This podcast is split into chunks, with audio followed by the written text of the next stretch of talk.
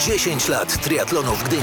Wspomnienia, kulisy, ciekawostki i rozmowy z tymi, którzy zapisali się w historii pierwszych zawodów z podznaku Ironman w Polsce. Gościmy zawodników pro, ambasadorów i wyjątkowych uczestników imprezy. Startowałeś w Gdyni? Wróć z nami do tych wspomnień. Nie startowałeś? Wystartujesz, gdy posłuchasz. Lecimy! Dzień dobry, witamy w trzecim odcinku podcastu 10 lat triatlonu w Gdyni. Przypomnijmy, że z okazji zbliżającego się jubiluszu spotykamy się z wyjątkowymi gośćmi, którzy mieli ogromny wpływ na charakter i historię gdyńskiej imprezy. Dziś rozmawiać będziemy o zawodach, które miały miejsce w 2015 roku. Z tego powodu gościmy dziś dwie nietuzinkowe osoby. Jaś Kamele, podróżnika, który pomimo swojej niepełnosprawności zdobył w wieku 15 lat dwa bieguny, następnie uczestniczył w wyprawach na Kilimandżaro i Elbrus, przebiegł maraton w Nowym Jorku i jakby tego było jeszcze mało, w 2015 roku został triatlonistą i ukończył połówkę Ironmana w Gdyni. Cześć Jasiek. Cześć, cześć, witajcie. Jest z nami również Sergiusz Sobczyk, triatlonista, trener triatlonu, mistrz Europy Age Group na dystansie jednej drugiej Ironmana i jeszcze Age Grouper, do tego wrócimy za chwilę. Uczestnik Mistrzostw Świata, dwa razy piąte miejsce tam zdobyłeś, wielokrotny medalista Mistrzostw Polski, można długo wymieniać, ale również stały, wielokrotny uczestnik rywalizacji w Gdyni. Witam cię serdecznie. Tak, to wszystko się zgadza. Cześć wszystkim, bardzo mi miło tutaj być. My również się cieszymy, że jesteś z nami. Słuchajcie, dzisiaj rozmawiamy o roku 2015. To jest trzecia edycja zawodów w Gdyni, ale pierwsza historyczna pod szyldem Ironman. Z naszej perspektywy, organizatorów, to było no, duże wyzwanie, duży stres, dużo zmian, duże oczekiwania, ten ciężar oczekiwań zarówno ze strony organizacji Ironman, ale i zawodników. Dało się odczuć. E, chcieliśmy wejść na wyższy poziom i potraktowaliśmy to wyzwanie dość Dosłownie, bo we współpracy e, z polskimi liniami lotniczymi LOT obrędowaliśmy wtedy Embraera 175, który przez kilka miesięcy latał e, z logo wtedy Herbalife Ironman 70.3 dnia po wielu, wielu lotniskach w całej Europie. Sergiusz, ciebie spytał na początku. E, jak ty wspominasz ten okres? Nie pamiętam, czy to był twój pierwszy start w Ironmanie w ogóle wtedy, czy już miałeś jakieś porównanie z zagranicznych imprez, ale jak to środowisko triatlonowe wyczekiwało tego momentu, tego pierwszego historycznego eventu Ironman 70.3 w Polsce? Tak, wtedy w 2015 roku to był mój pierwszy start serii Ironmana i Pamiętam, że bardzo wyczekiwałem te zawody, bo to też były zawody, które finalnie co prawda później się okazało, ale dawały też y, kwalifikacje na Mistrzostwa Świata i dla mnie one się, ten start skończył bardzo pozytywnie, ale y, same zawody, sama atmosfera i w takim otoczeniu triatlonistów mam wrażenie, że ten start był bardzo wyczekiwany a myślę, że jeszcze bardziej wszyscy byli zadowoleni, jak te zawody się odbyły, cały weekend, który był pod taką turbo sportową atmosferą, z rywalizacją na najwyższym możliwym poziomie, z bardzo dobrą pogodą, bo taka też, jak dobrze pamiętam, była. Myślę, że to dla wszystkich był naprawdę fajny weekend i początek takiej, myślę, że nowej ery polskiego triatlonu. Jednym z ambasadorów rywalizacji w 2015 roku był nasz drugi gość, Jasiek Mela. Pamiętasz, Jasiek, kto zaproponował ci start w Gdyni i jaka była twoja pierwsza reakcja na tę propozycję? Kurczę, nie pamiętam, kto konkretnie mi zaproponował start w Ironmanie. No powiem tak, ja jestem, może to źle zabrzmi, ale ja jestem e, naiwny. Ja bardzo lubię tak wskakiwać w nowe wyzwania, więc pomyślałem, no dobra, w sumie po maratonie w Nowym Jorku troszeczkę miałem taki później dystans do biegania, żeby nie powiedzieć uraz, ale jednak na jakiś czas to bieganie mi przeszło w głowie i od razu pomyślałem, kurczę, czad, no, rzucamy się, robimy, a potem przyszła rzeczywistość, czyli troszeczkę trudności w takim psychicznym zebraniu się do treningów, ale bardzo chciałem w tym wystartować i chwała Panu, że wtedy głównym trenerem był Piotr Netter. Słyszałem już w poprzednich odcinkach Waszego podcastu od dziewczyn ogromne podziękowania dla Piotrka, więc myślę, że to, to taki człowiek, bez którego ja na pewno bym, nawet jakbym chciał, to bym nie wystartował, bo nie starczyłoby mi jakiejś takiej energii psychicznej do przygotowań i widzę, że naprawdę, że dobry trener to jest absolutna podstawa sukcesu. Pozdrawiamy Piotrka Netera. Y, Jasiek, tak, podjąć decyzję jest stosunkowo łatwo, ale później przychodzi trening, e, te długie miesiące przygotowań, bo to w końcu dwa kilometry prawie Bałtyku do przepłynięcia, 90 kilometrów e, niełatwej trasy rowerowej, zaznaczmy, i półmaraton na końcu. E, powiedz mi trochę więcej o tych przygotowaniach z takiej też perspektywy, no, każdy triatlonista zmaga się z tymi trzema dyscyplinami, ze strategią odżywiania na trasie, ale ty miałeś swoje dodatkowe trudności, wyzwania związane ze sprzętem i przygotowaniami. Jak to wyglądało dokładnie z twojej strony? Ja pewnie tak jak każdy, kto nie miał wcześniej doświadczenia z triatlonem, a bardziej z bieganiem czy z rowerem, to oczywiście byłem przerażony tym faktycznie dystansem wodnym, tym przepłynięciem niemalże dwóch kilometrów. No bo na początku, kiedy wiesz, zrobisz jeden basen, zrobisz dwa baseny, ale więcej wydaje się niemożliwe. A tutaj trener coś ci gada o tym, że jak faktycznie tę wydolność oddechową przy pływaniu złapiesz w porządku, to nawet płynąc kraulem bardziej wypoczywasz niż się męczysz. To myślałem sobie, co ten koleś w ogóle gada, nie?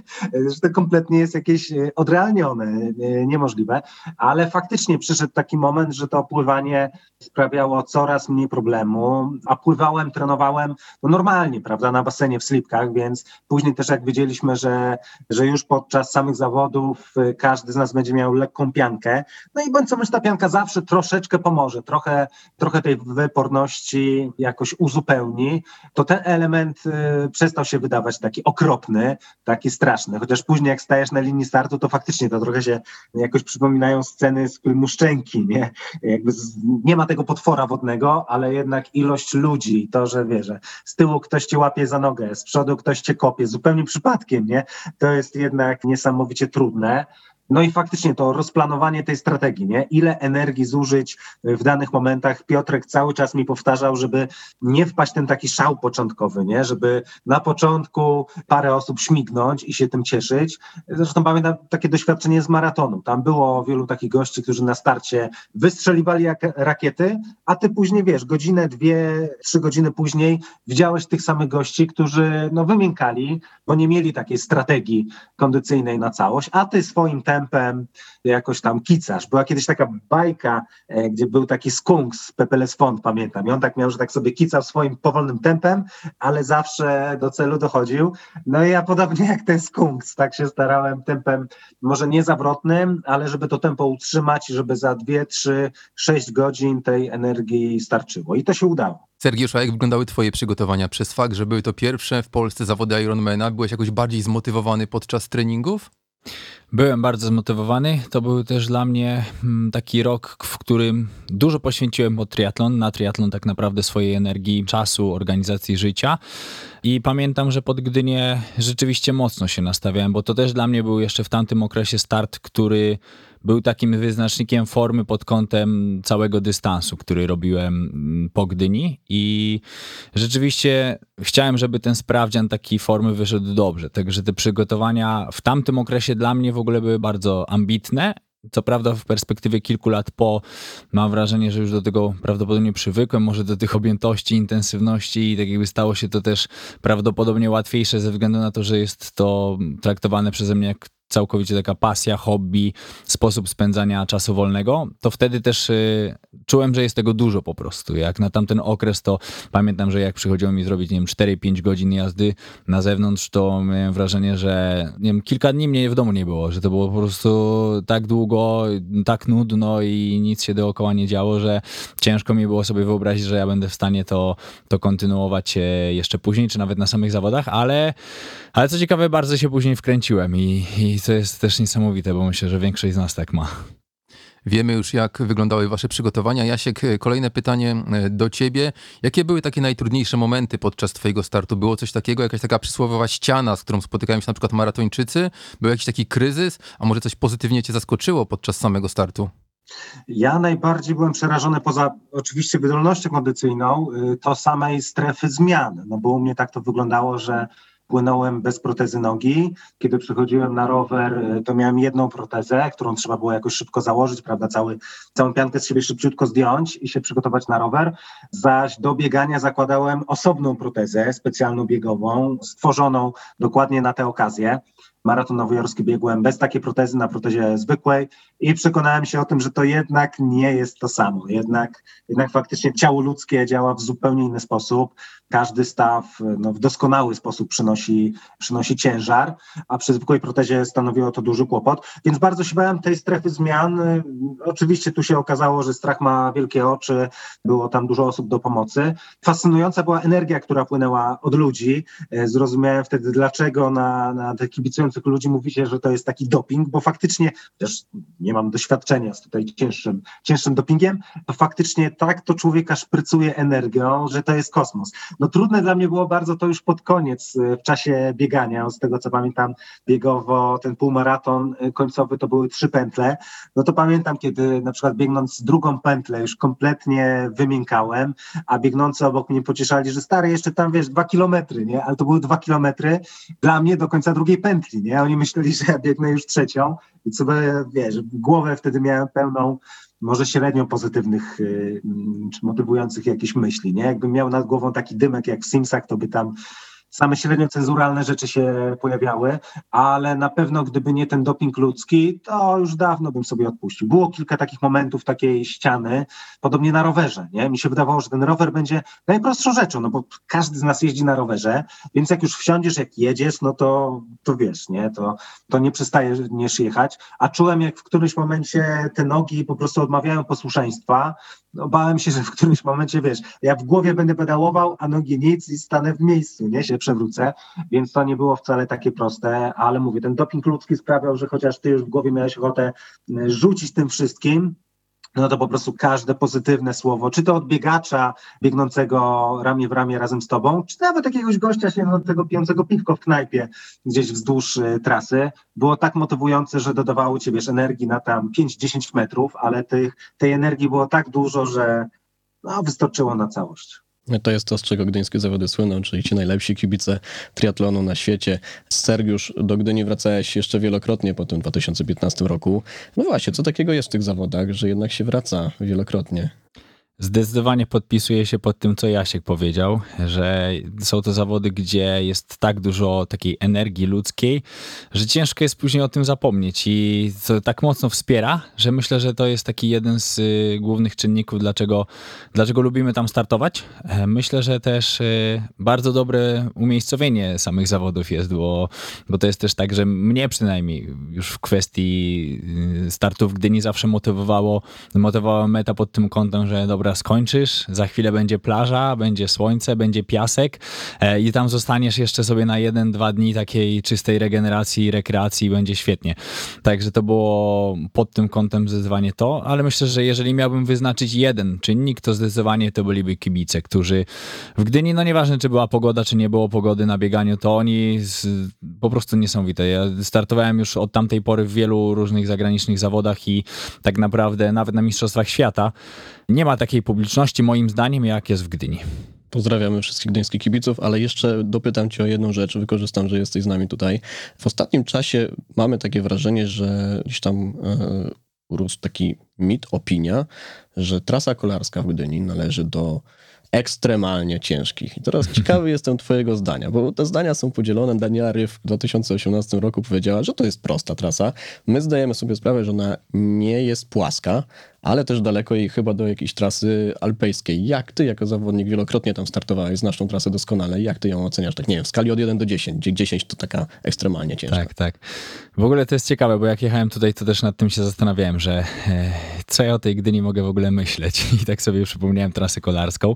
Moim zdaniem to mocno zależy i naprawdę ta trasa może być z jednej strony łatwa, przyjemna i bardzo szybka tylko, że to będzie dla tych zawodników, którzy mają więcej pod nogą i oni też potrafią jeździć na trasach pagórkowatych, bo w Gdyni nie ma tak naprawdę jakichś wielkich y, podjazdów. Tam jest dużo tak zwanych siodełek, dużo jest krótkich podjazdów, dużo jest zjazdów, dużo jest zakrętów, często zakrętów osłoniętych y, po prostu drzewami, czy takimi, którym nie wiemy, co jest finalnie za tym zakrętem.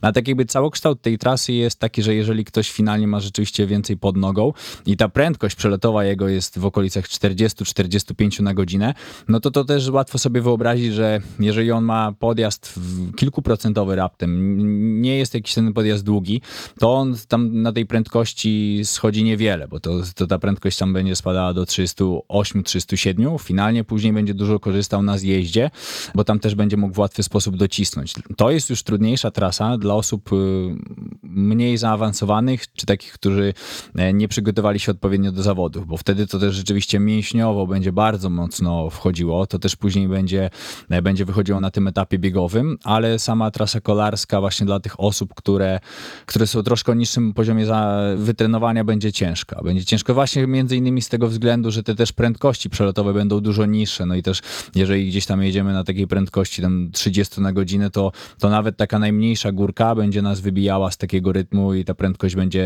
dużo więcej spadała, obniżała się niż, e, niż dla takich zawodników mocno wytrenowanych. Także jeżeli ja miałbym ocenić ją w skali 1-10, to dałbym jej taką hmm, szóstkę, myślę, że. Także ja bym ją ocenił jako przyjemną. Ja lubię tam startować, mimo że na samym początku jako pierwszy start to też miałem wrażenie, że kurde, no płaska to ona nie była, ale za każdym razem jak tam wracałem, to miałem wrażenie, że wychodzi mi coraz lepiej i w pewnym momencie właśnie zrozumiałem jej fenomen, że, że ma ona też swoje atuty. Czyli trasa na szóstkę, bierzemy taką ocenę ciemno. Nie ma się czego obawiać, jak słyszeliście, doświadczeni zawodnicy mówią, że warto sobie z tą trasą poradzić i można sobie poradzić, a skoro o wyzwaniach mowa, to przypomniałem na wstępie, jakie osiągnięcia ma na swoim koncie e, Jasiek Mela. To oczywiście był ten maraton w Nowym Jorku, była to oczywiście wyprawa na Kilimandżaro i Elbrus, no i najmłodszy w historii zdobywca dwóch biegunów w jednym roku, ale mnie Jasiek interesuje coś innego, gdybyś mógł powiedzieć, gdzie na takim kontinuum twoich ekstremalnych wyzwań znajduje się właśnie połówka Ironmana. Czy możesz to jakoś Co było najtrudniejsze, co było łatwiejsze? Kurczę, to są takie projekty, dla których nie sposób znaleźć jedną wspólną płaszczyznę, bo zupełnie inne elementy stanowią kluczowe wyzwanie. Kiedy wędrujesz, nie wiem, przez Antarktydę, to tak naprawdę nie masz tam wielkich jakichś e, denibelacji, idziesz w miarę po płaskim, co jakiś czas przekraczasz e, torosy, czyli takie piętrzące się zwały lodu, ale generalnie idziesz po płaskim i gdzieś podróżujesz w głąb swojej psychiki, bo nic wokół się nie dzieje. I chociaż to brzmi może dziwnie, to największym wyzwaniem jest nuda i zagospodarowanie myśli. Nie masz wokół siebie e, nikogo, a nawet twój team, myśmy wędrowali w cztery osoby, no to jest tak, że każdy jest cały zakutany od stóp do głów, każdy idzie w masce, nie rozmawiamy ze sobą, nie? Więc to jest zupełnie co innego. Nie masz tych kibiców dookoła. Kiedy się wspinasz e, do góry, no to znowu ten wysiłek jest taki bardziej, bardziej momentalny. Triatlon jest takim wydarzeniem e, faktycznie grupowym, takim bardzo, no takim stawiającym na długotrwały wysiłek, nie? Gdzie istotna jest i ta strategia, i kondycja, nie? Ważne jest to, żeby, żeby jakoś rozpoznać też swoje możliwości, swoje ograniczenia. Ja mam taką e, strukturę swojego ciała i umysłu, która czasem stanowi zaletę, czasem wadę. To znaczy, ja nie wyczuwam tego momentu, kiedy moje bateryjki mają 0%. Nie? Co jest o tyle spoko, że mogę biec do, do upadłego i o ile jest tak, że biegniesz, no to co najwyżej wiesz, przywalisz gębą o asfalt, ale w wysokich górach na przykład to się już nie sprawdza, bo tacy jak ja po prostu zazwyczaj zostają w tych górach, nie? Dlatego też postanowiłem w swoim życiu nie iść dalej, nie iść w wyższe góry, chociaż był taki czas, że miałem parę takich propozycji, bo po prostu uznałem, że moja misja życiowa jest trochę inna. Chciałbym być ojcem, chciałbym być rodzicem, no i takim jak najbardziej e, obecnym. Więc mówię, nie znajdę takiego konkretnego miejsca, nie, do porównania, jaki, jaki to był e, wysiłek, ale mówię, do każdego projektu istotne są przygotowania. Poza tym w każdym momencie życia fajnie jest znaleźć taką rzecz, która da ci możliwość po części sprawdzenia siebie, takiego wyzwania, które mówię, idziesz pierwszy raz na basen, myślisz sobie, kurczę, te friki pływają, nie wiem, 1,9 kilometra, a to jest połówka Ironmana, nie? Ludzie robią pełnego, ludzie robią jeszcze jakieś dalsze rzeczy, nie? To w ogóle nie jest realne, ale 10, 20, 50 trening się okazuje, że do tej grupy, wiesz, takich wybrańców, y, którzy mają w ogóle stawy i energię, nie wiem, ze, ze stali, że nagle powolutku ty do tego całego Ironmana, nie? Że ty się tym Ironmanem powoli stajesz i to jest kosmos i później kiedy przebiegasz metę, pamiętam, że kiedy, kiedy metę Ironmana w Gdyni przebiegałem, e, kiedy z głośników zaleciał, e, poleciał faktycznie Black Sabbath, Ironman, to wiesz, to ty, który jeszcze pięć minut temu tak po prostu człapałeś ledwie, to nagle ta energia wstępuje i czujesz, że wszystkie te momenty, kiedy myślałeś sobie, że to jest w ogóle, że głupie, bieganie jest głupie, rower jest głupi, pływanie, no to no wszystko po kolei, nagle myślisz sobie, że te twoje myśli były głupie i że dokonałeś czegoś dla ciebie niemożliwego. To jest taki wiatr w żagle, taka energia, no, że to naprawdę uzależnia. To tylko dopytam jedną rzecz. To wiesz, że w tej chwili jest cały dystans też w Gdyni do zrobienia i też y, nie ma problemu, słuchaj, możemy się umówić, że nie w tym, nie wiem czy w tym roku, ale może w kolejnym. Wiesz, ja mam super wymówkę, nie? Żonę, dzieci. Ale wiesz, Ja Sergiusz ja siedzący tutaj też ma żonę i dziecko, więc tutaj takie No wymówki to... No i, no i właśnie wiem, że to są tylko wymówki, te wymówki trzeba, trzeba przełamywać, nie? Więc wiem, że sam sobie teraz przeczę.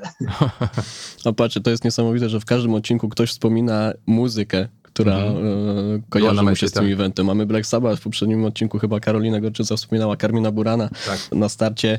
No dobra, Sergiusz, na chwilkę zostawmy to, co było i porozmawiajmy o tym, co przed nami. W ostatnich dniach mieliśmy okazję wspólnie w zasadzie odbierać nagrody w plebiscycie triathlonlive.pl. NA Ironman Gdynia została wybrana imprezą, debiutem roku 2021, a ty zostałeś e, wybrany zawodnikiem Age Group ubiegłego sezonu w Polsce. Serdecznie ci gratulujemy, ale przy tej okazji, przy odbiorze nagrody, no gruchnęła wiadomość, że już niebawem przechodzisz do kategorii pro. Może wytłumacz szybko osobom, które nie są z tego środowiska, co to, co to oznacza i z jakimi zmianami w twoim życiu w gruncie rzeczy to się wiąże. E, Dziękuję bardzo, to po pierwsze. Po drugie, jeżeli chodzi o te różnice, to myślę, że hmm, to jest też taki temat, który jest trochę kontrowersyjny u nas na polskim podwórku, ale finalnie różnica jest taka, że zawodnik pro to jest ten, który ściga się w zawodowym sporcie z najlepszymi na świecie, ma przynajmniej taką możliwość rywalizacji z najlepszymi na świecie. Jest to zawodnik, który, który ma, ma licencję zawodnika e, pro, czyli właśnie tej kategorii zawodowca w ten sposób. W Polsce jeszcze jakiś czas temu, m, żeby mieć kategorię pro, trzeba było kwalifikować się wynikiem poniżej 4 godzin 15 minut wśród mężczyzn i wtedy tak naprawdę można było otrzymać e, tą licencję pro w ten sposób. Także to jest myślę, że taki aspekt sportowy pod tym kątem. Jeżeli chodzi o pozostałe aspekty, no to oczywiście tak jakby wyobrażamy sobie, że jeżeli chodzi o zawodnika pro, no to będzie ten zawodnik, który zajmuje się tylko i wyłącznie tym. Całkowicie swój czas poświęca na przygotowania, na starty, na, y, na przygotowanie tej formy do zawodów. W Polsce jest to y, różnie z tym, bo zawodnicy niektórzy też tak jakby moim zdaniem ryzykują sporo. Na zasadzie wykonują taki odważny krok właśnie w tym kierunku, nie mając takiego pełnego zaplecza na zasadzie sponsorów czy możliwości poświęcenia się całkowicie, jeżeli chodzi o to przygotowanie formy. No ale oni decydują się na przejście, bo mają takie predyspozycje, możliwości, talent, czy, czy po prostu ciężko pracują. Także no ja też tak jakby dojrzałem do tej decyzji po, po kilku latach y, ładnych już tak naprawdę w age grupach. E, zdecydowałem, że jeżeli uda mi się zdobyć medal Mistrzostw Świata w age grupie, to, to będzie ten moment, w którym przejdę na zawodowstwo. Robię wszystko w tym roku, żeby to osiągnąć właśnie w 2022. Także jeżeli to się uda, to ja sam bardzo bym chciał, żeby to już było w przyszłym roku. Ale takim moim punktem wyjściowym właśnie będzie ten medal Mistrzostw Świata. To jest też coś, co mm, ja zapoczątkowałem w 2016 roku, a w 2015 tak naprawdę właśnie na zawodach w Gdyni, bo wtedy też zdobyłem kwalifikacje na Mistrzostwa Świata, moje pierwsze. I wtedy też zaczęła się taka moja droga Mistrzostw Świata, gdzie z roku na rok y, startowałem. Ja w 2016 powiedziałem sobie, że, że jadę, zobaczymy jak to wyjdzie. Byłem 15 w kategorii i powiedziałem, że robię wszystko, żeby finalnie zdobyć medal. I od tamtej pory tak naprawdę startuję co roku, oprócz tego roku mm, covidowego i w tamtym roku też nie wystartowałem ze względu właśnie na narodziny syna. Także będę wracał teraz tak jakby w trzecim roku. Mam nadzieję, że dużo silniejszy. Mam nadzieję, że, że uda się przeskoczyć minimum te dwa oczka w stosunku do Nicei, gdzie byłem piąty w kategorii. Tego ci życzymy. Jak Dziękuję. najbardziej. Mówimy o zawodowcach, ale też e, podkreślmy zawodników no, nietypowych, którzy startują oczywiście w Gdyni i tutaj mam na myśli Jaśka, bo Jasiek, ty byłeś pierwszym uczestnikiem z niepełnosprawnością, który ukończył zawody mm, połówki w Gdyni. Przetarłeś szlaki, można powiedzieć. Pokazałeś, że pomimo pewnych fizycznych ograniczeń jest to możliwe. Po tobie startowały też już inne osoby, które również e, przełamywały stereotypy i bariery. E, Zawodnik po przeszczepie wątroby, Grzegorz Perzyński, szereg tandemów oczywiście, tutaj Łukasza Maleczewskiego należy wspomnieć. Czy również mamy też już e, pierwsze próby startów zawodników z zespołem Downa. Oczywiście w sztafecie do tej pory, ale też wiemy, że przygotowują się tacy, którzy chcieliby spróbować na początku na dystansie olimpijskim, a kto wie, może później też na połówce. W tym roku w Gdyni startuje też e, zawodnik po amputacji nogi, Jacek Tomczak, znany mm, w sieci jako Jack Strong. Co możesz podpowiedzieć takim zawodnikom, nie tylko oczywiście Jackowi, ale też innym ludziom, którzy marzą o podjęciu takiego wyzwania? Co zrobić, by start w zawodach Ironman zakończył się dla nich sukcesem? Oczywiście recepty na to nie ma i ja mam w ogóle takie doświadczenie e, spotkań z ludźmi z różnymi niepełnosprawnościami. Ja trochę przewrotnie, ale celowo wielu ludzi niepełnosprawnych, których znam, nazywam tak zwanymi niepełnosprawnymi, no bo tabelkowo e, faktycznie tam się kwalifikują ale jak popatrzeć na ich życiorysy, to bardzo często to są ludzie mm, szalenie wysoko funkcjonujący, ludzie, którzy przełamują przeróżne bariery. Zmierzam do tego, że bardzo często my po różnych doświadczeniach, po wypadkach czy z niepełnosprawnościami od urodzenia, my mamy doświadczenia bycia takimi wojownikami od początku, nie? na różnych e, płaszczyznach życia. Po prostu cały czas musisz pokazać, że ty, że ty nie jesteś gorszy. Nie? Ja się bardzo cieszę z tego, że właśnie w paru miejscach, także właśnie w Gdyni, przy Ironmanie miałem okazję być tym pierwszym i torować E, ścieżki. Bardzo się cieszę, że takich szaleńców jest więcej i ludzie się decydują, bo myślę, że jest bardzo dużo osób, które chciałyby spróbować swoich sił, wiesz, na różnych płaszczyznach życia, czy to w sporcie, w podróżach, e, w pracy, ale nie wierzą w to, że to mogło być dla nich, że oni mogą dać sobie radę, nie? że w ogóle z, z czym do ludzi. Ja niejednokrotnie też w swojej głowie z takim myśleniem się spotykam, ale to trzeba przełamywać. Nie? Poza tym wiadomo, że w życiu nie chodzi o to, żeby cały czas trwać w jakimś porównywaniu się. Ten jest lepszy, ten jest gorszy, ten ma mniej, a chciałbym być na miejscu tego gościa, ale też widzę niejednokrotnie, mając spotkania, czy z młodzieżą na przykład, że nam kurczę brakuje takiego właśnie porównania do ludzi, którzy mają więcej racjonalnych powodów do tego, żeby się jakoś wycofać z życia, do tego, żeby nie sięgać po swoje cele, a mimo to y, z uporem maniaka to robią. Nie? Zresztą ja sam mam tak, że bardzo jestem wdzięczny za to, że spotkałem wielu ludzi, którzy no mówmy się, fizycznie mają trudniej niż ja, którzy są dotknięci jakąś silniejszą, mocniejszą niepełnosprawnością, a mimo to żyją na maksa, spełniają swoje marzenia, mimo to, kiedy słyszą, że coś jest nierealne, że czegoś się nie da, coś jest niemożliwe, to czasem działa to na nich tylko jak e, płachta na byka i idą taranem przez życie, nie? I to jest dla mnie też bardzo inspirujące, że kiedy sam w jakimś momencie życia zaczynałem trochę, wiadomo, tam